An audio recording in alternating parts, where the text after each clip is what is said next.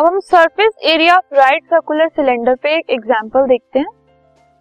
The example is Savitri had to make a model of cylindrical kaleidoscope ठीक है?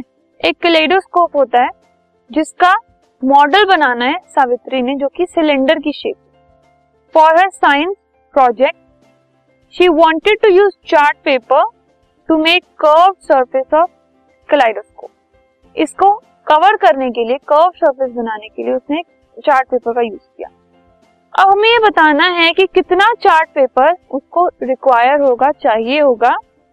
अगर जो उसने अपना प्रोजेक्ट बनाना है, उसकी लेंथ है 25 सेंटीमीटर और रेडियस है 3.5 सेंटीमीटर और पाए की वैल्यू हमें गिवन है 22 बाय सेवन ठीक है? तो इसमें हमें बता दिया गया है कि ये जो कैलाइडोस्कोप है, उसका जो front portion and back portion है, वो कवर्ड नहीं होता। अगर हम कवर कर देंगे तो उसमें से हम देख नहीं पाएँगे। ठीक है? सिर्फ़ कर्व सरफेस का हमें देखते हैं।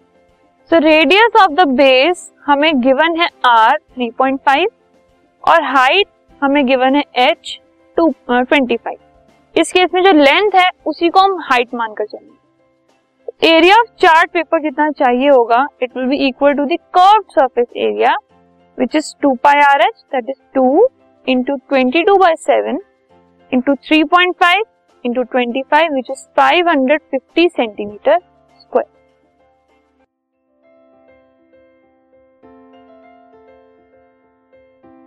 This podcast is brought you by hub Shiksha Abhiyan अगर आपको ये पॉडकास्ट पसंद आया तो प्लीज़ लाइक शेयर और सब्सक्राइब करें और वीडियो क्लासेस के लिए शिक्षा अभियान के यूट्यूब चैनल पर जाएँ।